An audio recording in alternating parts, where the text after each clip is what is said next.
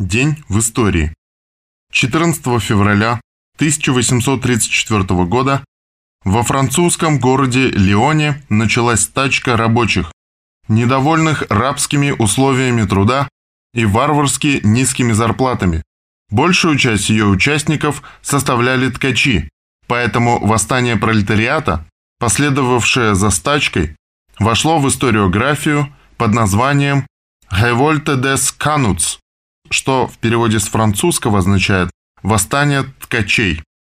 Бунтовать против правительства французским рабочим было не впервой.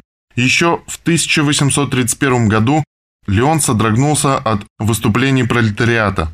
Однако первое восстание не носило столь явно выраженный политический характер. Именно с Леонского восстания в 1834 года принято отсчитывать историю самостоятельного движения пролетариата, Зарождение традиционной рабочей символики также относят к этим событиям. Во время второго восстания в Лионе впервые был использован красный флаг. Это знак борьбы трудящихся за положенные им права и свободы.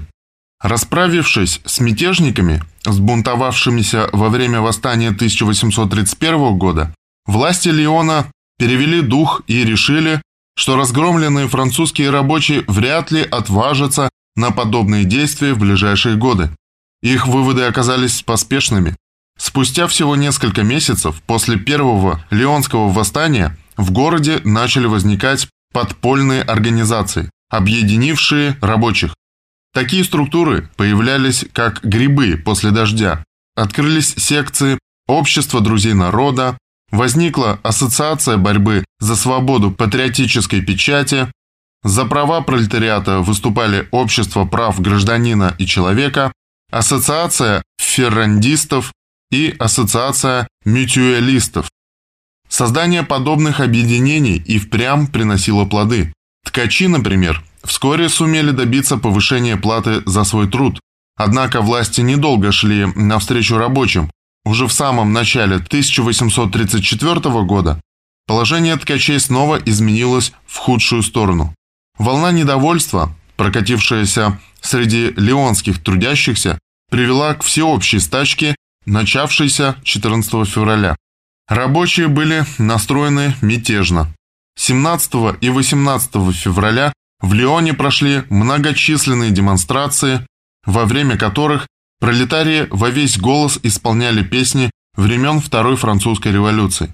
Несмотря на это, стачка длилась недолго. Спустя неделю правительство сумело утихомирить бунтовщиков, и им пришлось принять условия, обозначенные владельцами фабрик.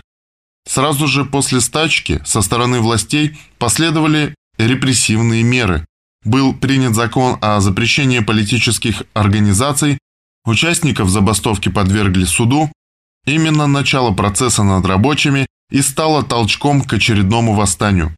5 апреля 1834 года многочисленные пролетарии вышли на одну из центральных площадей города.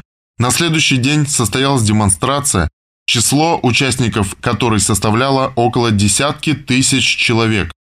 9 апреля накал страстей достиг предела и начался французский бунт, бессмысленный и беспощадный. Восстание действительно оказалось таковым.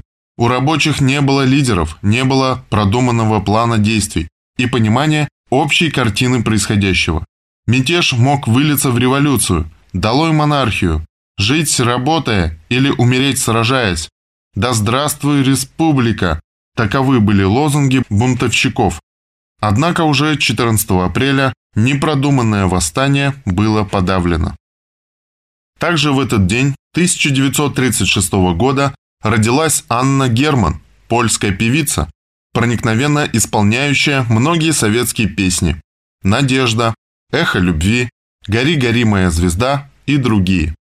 Также в этот день 1942 года совершил подвиг самый старший по возрасту, в возрасте 83 лет герой Советского Союза, крестьянин Матвей Кузьмич Кузьмин.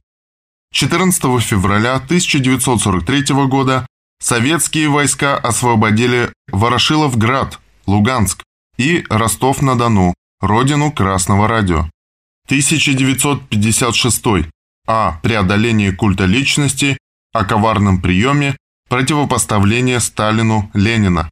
14-25 февраля 1956 года состоялся 20-й съезд КПСС, на котором присутствовало 1349 делегатов с решающим голосом и 81 с совещательным.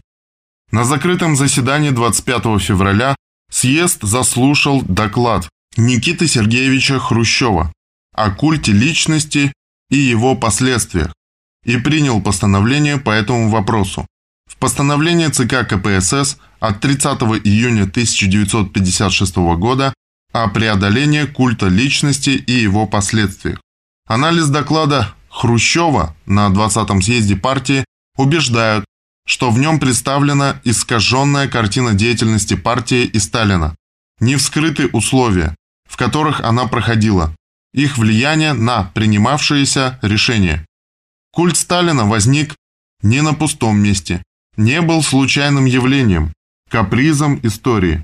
Он был теснейшим образом связан с борьбой народа во главе со Сталиным за социализм, за укрепление могущества советской страны. Авторитет, одаренность лидера, доверие к нему народа, особенно в тяжелые для страны времена, имеют большое значение. Одномерный подход к сложным общественным явлениям неизбежно ведет к искажению истины. Хотел того Хрущев или нет, доклад обернулся дискредитацией партии, социализма, марксистско-ленинского учения. Он породил глубокий моральный кризис в обществе и партии. В докладе Хрущев использовал коварный прием – противопоставление Сталину Ленина, на последующих этапах борьбы контрреволюции с социализмом это вылилось в бесстыдное поношение и Сталина, и Ленина.